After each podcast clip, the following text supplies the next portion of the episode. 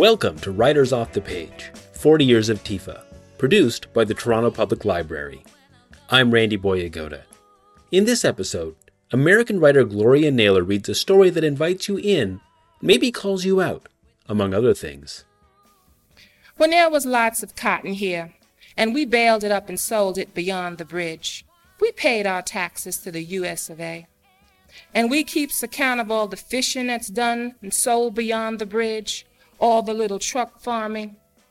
And later on, when we had to go over there to work, or our children went, we paid taxes out of them earnings.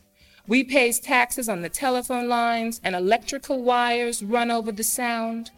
Ain't nobody here about breaking the law. But Georgia and South Carolina ain't seeing the shine off a penny for our land, our homes, our roads, or our bridge.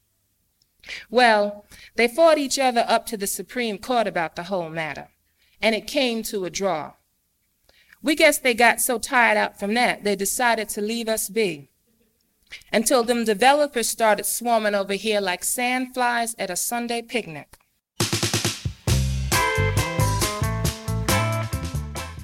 As you'll learn in a moment, for reasons beyond her control but clearly important to her sense of cosmic literary timing, Gloria Naylor's very existence, from the moment of her birth, has had a strong connection to great women writers of past eras, namely Virginia Woolf and Gwendolyn Brooks. Naylor will explain why. But to be honest, another writer kept coming to mind as I listened to this searching and meaningfully meandering story originally recorded during Naylor's trip to Toronto in 1988. The writer that came to mind as I listened was Shakespeare, and specifically his play Measure for Measure. Scholars refer to it as one of his problem plays, insofar as it's clearly not a tragedy, a comedy, or a history play for that matter. It works on you because you never quite know where it's going, only that you want to keep following. The same is true with Naylor's story, whose layer upon layer of voice and perspective, combined with the shifting pronouns and modes of address, all culminate in a striking moment of simultaneous inclusion and exclusion. The story leaves us feeling intimately, imaginatively part of a complex black community, still concealed in important ways from us and from some of its own members. All of this comes through in what and how Naylor tells of that community's experiences. It's this set of elements and effects that left me with the same feeling I had when I first encountered Measure for Measure. If you're still curious what I mean, Listen in and tell me what you think about Reema's boy, what he knows and doesn't know by the end of the story. Good luck coming up with a clear answer.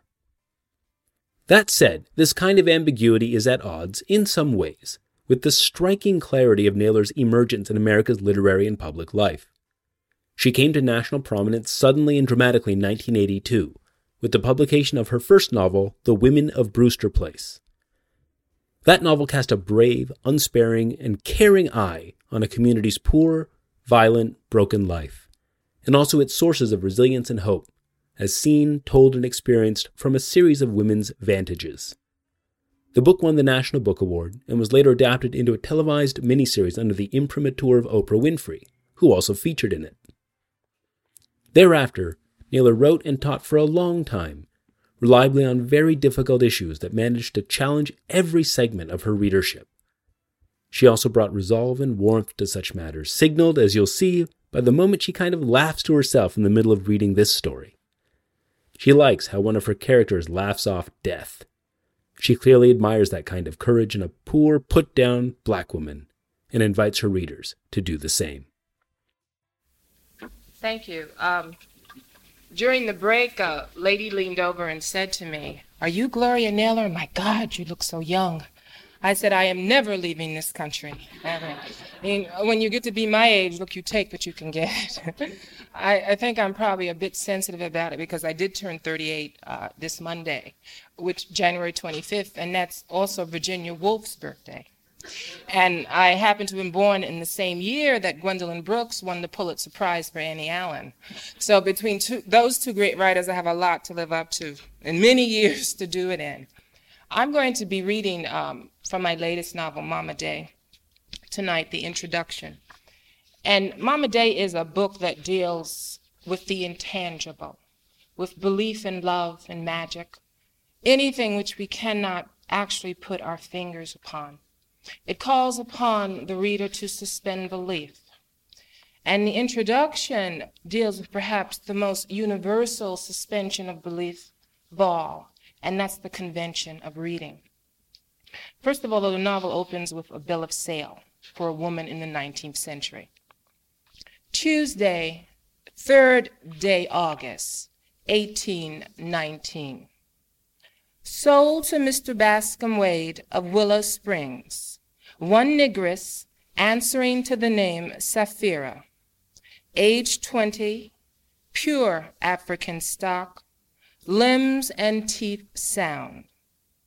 All warranty against the vices and maladies prescribed by law do not hold forth. Purchaser being in full knowledge and affixing signature in witness thereof, that said Sapphira is half prime, inflicted with sullenness, and entertains a bilious nature, having resisted under reasonable chastisement the performance of field or domestic labor, has served on occasion in the capacity of midwife and nurse, not without extreme mischief and suspicions of delving in witchcraft. Conditions of sale one half gold tender, one half goods in kind. Final. This is the collective voice of the island. Willow Springs. Everybody knows, but nobody talks about the legend of Sapphira Wade. A true conjure woman, satin black, biscuit cream, red as Georgia clay, depending upon which of us takes a mind to her. She could walk through a lightning storm without being touched, grab a bolt of lightning in the palm of her hand, use the heat of lightning to start the kindling going under her medicine pot, depending upon which of us takes a mind to her. She turned the moon into salve, the stars into a swaddling cloth, to heal the wounds of every creature walking up on two or down on four. It ain't about right or wrong, truth or lies. It's about a slave woman who brought a whole new meaning to both them words soon as you cross over here from beyond the bridge. And somehow, some way, it happened in 1823. She smothered Bascom Wade in his very bed and lived to tell the story for a thousand days. 1823. Married Bascom Wade, bore him seven sons in just a thousand days, to put a dagger through his kidney and escape the hangman's noose, laughing in a burst of flames. 1823. Persuaded Bascom Wade in a thousand days to deed all his slaves every inch of land in Willow Springs, poisoned them for his trouble, to go on and bear seven sons by person or persons unknown. Mixing it all together and keeping everything that done shifted down through the holes of time, you end up with the death of Bascom Wade. There's his tombstone right out by Chevy's Pass. The deeds to our land all marked back to the very year, and seven sons. Ain't Miss Abigail and Mama Day the granddaughters of that seventh boy? The wild card in all this is the thousand days. And we guess we put our heads together, we'd come up with something which ain't possible. Since Sapphira Wade don't live in the part of our memory we can use to form words. But ain't a soul in Willow Springs don't know that little dark girls, hair all braided up with colored twine, got their 18 and 23s coming down when they lean too long over them backyard fences, laughing at the antics of little dark boys who got the nerve to be breathing 18 and 23 with mother's milk still on their tongues. And if she leans there just a mite too long or grins a bit too wide, it's going to bring a holler straight through the dusky screen door. Get your bow-legged self away from my fence, Johnny Blue.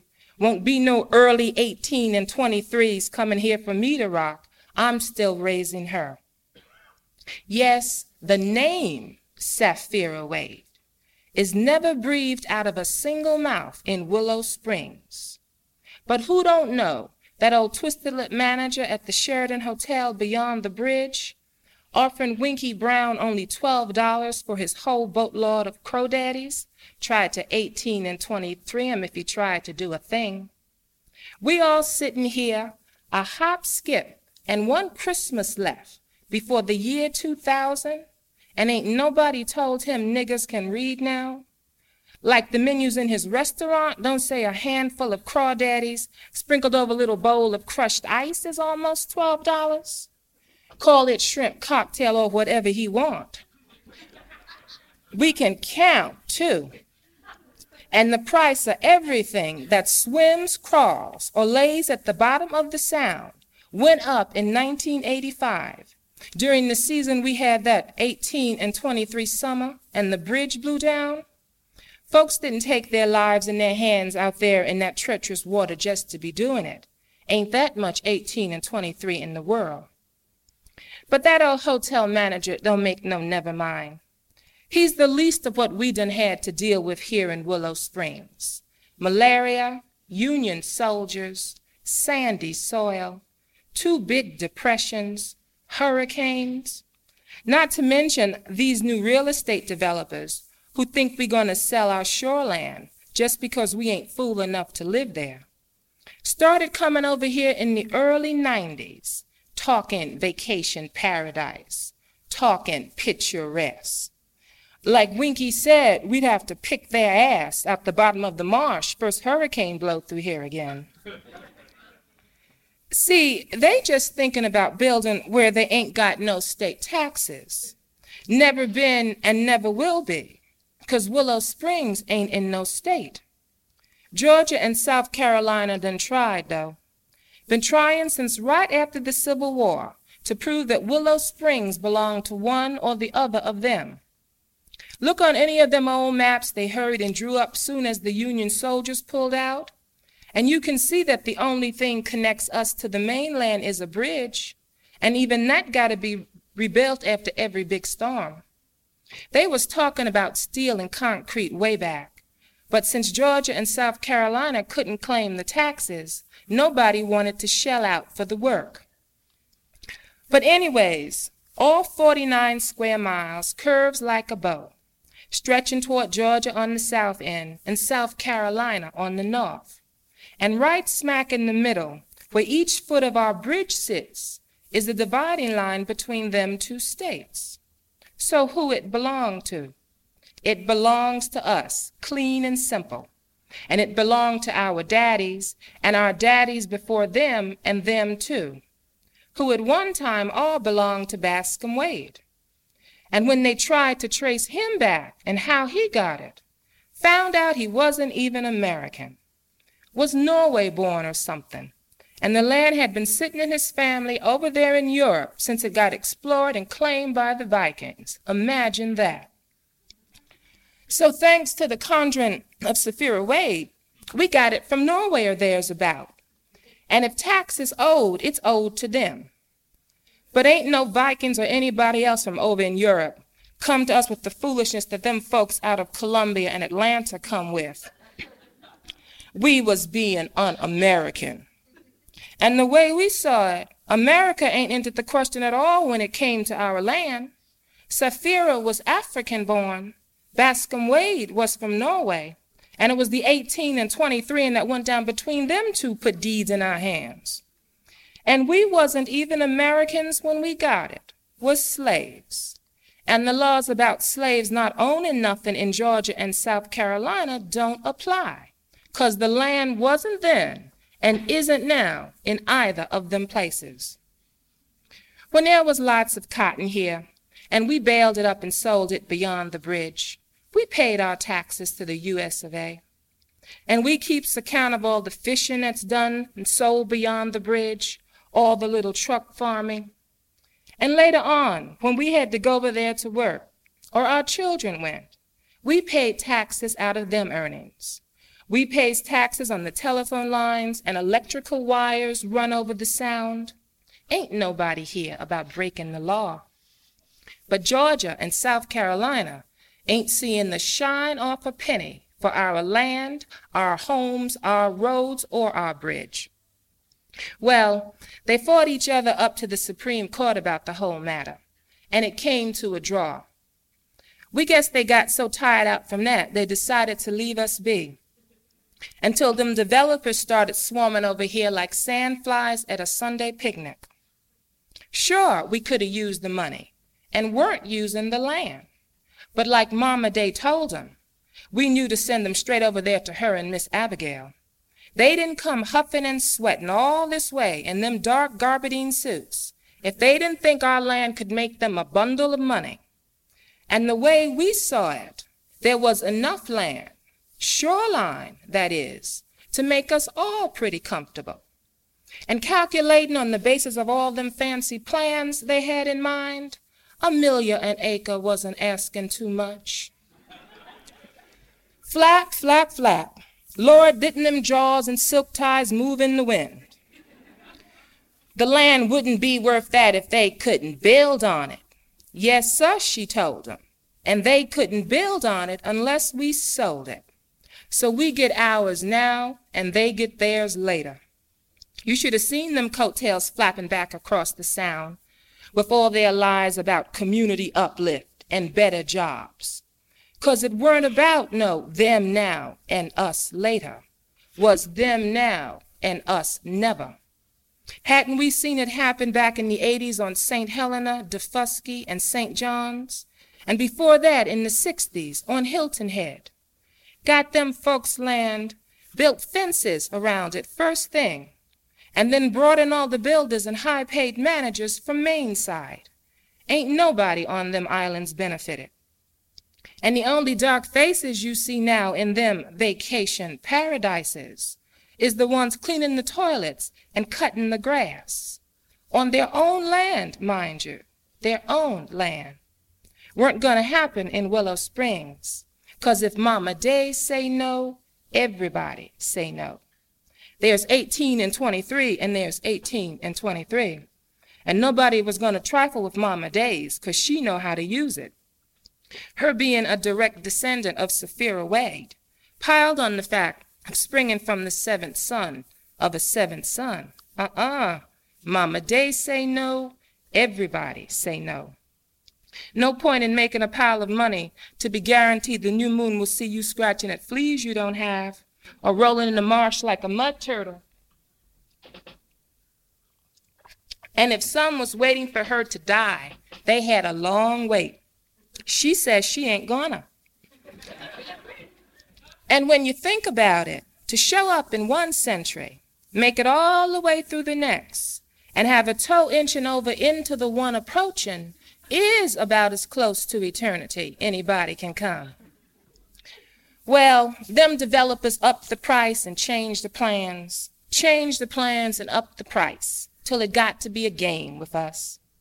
Winky bought a motorboat with what they offered him back in 1987, turned it in for a cabin cruiser two years later, and says he expects to be able to afford a yacht with the news that's waiting in the mail this year.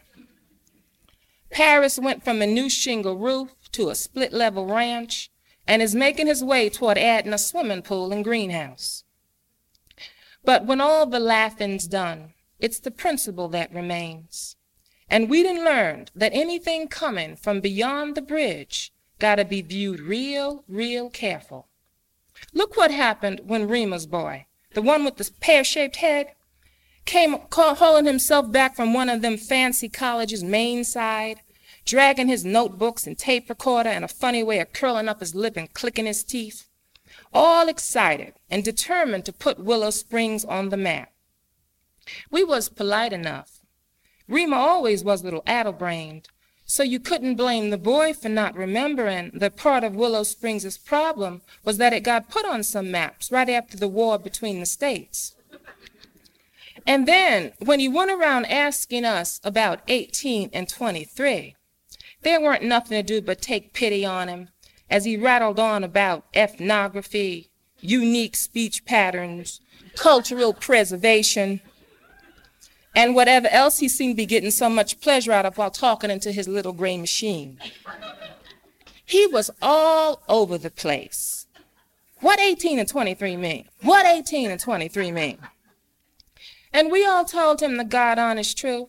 It was just our way of saying something. Winky was awful, though. He even spit tobacco juice for him. Sat on his porch all day chewing up the boy's Red Devil premium and spitting so the machine could pick it up. there was enough fun in that to take us through the summer and win- to take us through the fall and winter when he had hauled himself back over the sound to wherever he was getting what was supposed to be passing for an education. And he, and he sent everybody he talked to copies of the book he wrote, bound all nice with our name and his signed on the first page. We couldn't hold Reema down, she was so proud. It's a good thing she didn't read it. None of us made it much through the introduction, but that said it all. You see, he had come to the conclusion after extensive field work, ain't never picked a bowl of cotton or a head of lettuce in his life. Reema spoiled him silly. But he done still made it to the conclusion that 18 and 23 wasn't 18 and 23 at all, was really 81 and 32, which just so happened to be the lines of longitude and latitude marking off where Willow Springs sits on the map. And we was just so damn dumb that we turned the whole thing around. Not that he called it being dumb, mind you, called it asserting our cultural identity, inverting hostile social and political parameters. Because, see, being we was brought here as slaves, we had no choice but to look at everything upside down. And then being that we was isolated off here on this island, everybody else in the country went on learning good English and calling things what they really was in the dictionary and all that. Well, we kept on calling things ass backwards. And he thought that was just so wonderful and marvelous, etc., etc. Well, after that crate of books came here, if anybody had any doubts about what them developers was up to, if there was just a tinge of seriousness behind them jokes about the motorboats and swimming pools that could be gotten from selling a piece of land, them books squashed it. The people who ran the type of schools that could turn our children into raving lunatics and then put his picture on the back of the book so we couldn't even deny it was him didn't mean us a speck of good. If the boy wanted to know what 18 and 23 meant, why didn't he just ask? When he was running around here sticking that machine in everybody's face, we was sitting right here, every one of us, and him being one of Reema's, we would have obliged him. He could have asked about the curve in her spine that came from the planting season when their mule broke its leg, and she took up the reins and kept pulling the plow with her own back. Winky would have told him about the hot tar that took out the corner of his right eye. The summer we had only seven days to rebuild the bridge, so the few crops we had left after the storm could be gotten over before rot set in. Anybody would have carried him through the fields we had to stop farming back in the 80s to take outside jobs, washing cars, carrying groceries, cleaning house, anything because it was leave the land or lose it during the silent depression. Had more folks sleeping in city streets and banks foreclosing on farms than in the Great Depression before that. Nah, he didn't really want to know what 18 and 23 meant, or he would have asked. He would have asked right off where Miss Abigail Day was staying. So we could have sent him down the main road to that little yellow house where she used to live and she would have given him a tall glass of ice water or some cinnamon tea as he heard about peace dying young, then hope and peace again. But there was the child of grace, the grandchild, a girl who went Maine side like him and did real well. was living outside of Charleston now with her husband and two boys. So she visits a lot more often than she did when she was up in New York. And she probably would have pulled out that old photo album so he could have seen some pictures of her grandchild Cocoa, and then Cocoa's mama Grace. And Miss Abigail flips right through to the beautiful one of Grace laying in her satin-lined coffin. And as she walks him back out to the front porch and points him across the road to a silver trailer where her sister Miranda lives, she tells him to grab up and chew a few sprigs of mint growing at the foot of the steps. It'll help kill his thirst in the hot sun. And if he'd known enough to do that, thirsty or not, he'd know when he got to that silver trailer to stand back a distance, calling Mama, Mama Day, to wait for her to come out and beckon him near. He told her he'd been sent by Miss Abigail, and so more likely than not she lets him in. And he hears again about the child of grace her grandniece, who went Main side, like him, and did real well, was living outside of Charleston now with her husband and two boys. So she visits a lot more often than she did when she was up in New York. Cocoa is like her very own, Mama Day tells him, since she never had no children.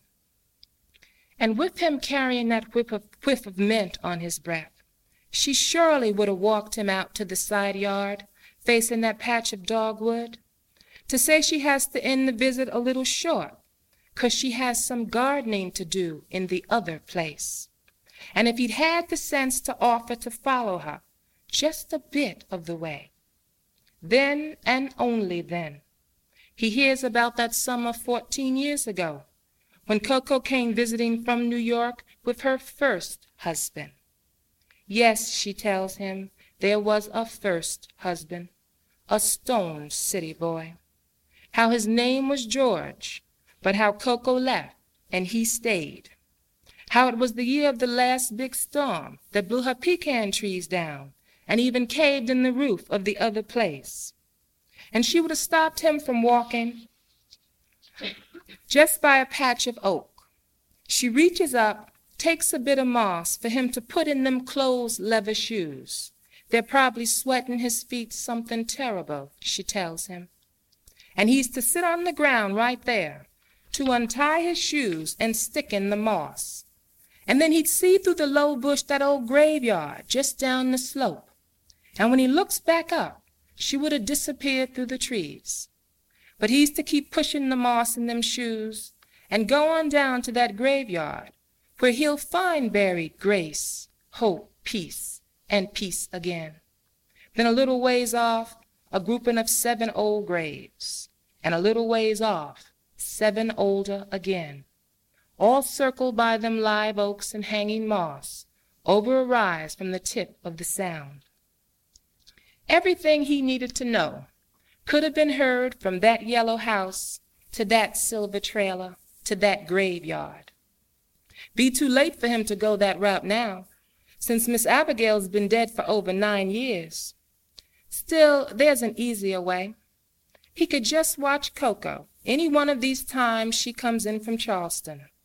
She goes straight to Miss Abigail's to air out the rooms and unpack her bags. Then she's across the road to call out at Mama Day, who's going to come to the door of the trailer and wave as Cocoa heads on through the patch of dogwoods to that oak grove. She stops and puts a bit of moss in her open-toe sandals, then goes on past those graves to a spot just down the rise toward the sound, a little bit south of that circle of oaks. And if he was patient and stayed off a little ways, he'd realize she was there to meet up with her first husband, so they could talk about that summer fourteen years ago when she left, but he stayed. And as her and George are there together, for a good two hours or so, neither one saying a word. Reema's boy could have heard from them everything there was to tell about 18 and 23. But on second thought, someone who didn't know how to ask wouldn't know how to listen. And he could have listened to them the way you've been listening to us right now. Think about it. Ain't nobody really talking to you. We're sitting here in Willow Springs, and you're God knows where. It's August 1999. Ain't but a slim chance it's the same season where you are. Uh huh, listen. Really listen this time. The only voice is your own. But you done just heard about the legend of Sapphira Wade, though nobody here breathes her name. You done heard it the way we know it, sitting on our porches and shelling June peas, quiet in the midnight cough of a baby, taking apart the engine of a car. You done heard it without a single living soul really saying a word. Pity though Reema's boy couldn't listen like you to Cocoa and George down by them oaks, or he would have left here with quite a story. Thank you.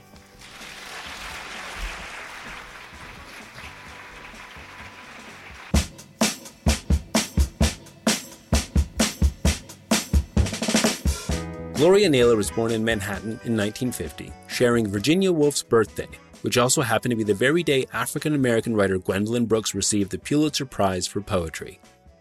Naylor's parents had migrated to New York from Mississippi in search of better prospects, and she grew up particularly encouraged by her mother, a telephone operator, to read and write as much as she could. Eventually, her efforts led her to study English at Brooklyn College and African American Studies at Yale, where thesis work and creative work combined and led eventually to her second published novel, following her first and most famous, The Women of Brewster Place. A one time missionary for the Jehovah's Witnesses, Naylor wrote fiction and taught for decades, at places including Boston University, Cornell, and NYU. Gloria Naylor died in 2016, age 66. Thanks to Brilliance Audio and Houghton Mifflin Harcourt for allowing us permission to use the audio for this episode of Gloria Naylor reading live on stage in 1988 as part of the International Readings at Harborfront series, now called TIFA. And as always, thanks to TIFA, the Toronto International Festival of Authors, for allowing us access to their archives. Find out more at festivalofauthors.ca. Writers Off the Page 40 Years of TIFA is a year long podcast series that celebrates 40 years of the Toronto International Festival of Authors. It's produced by the Toronto Public Library. The executive producer is Gregory McCormick.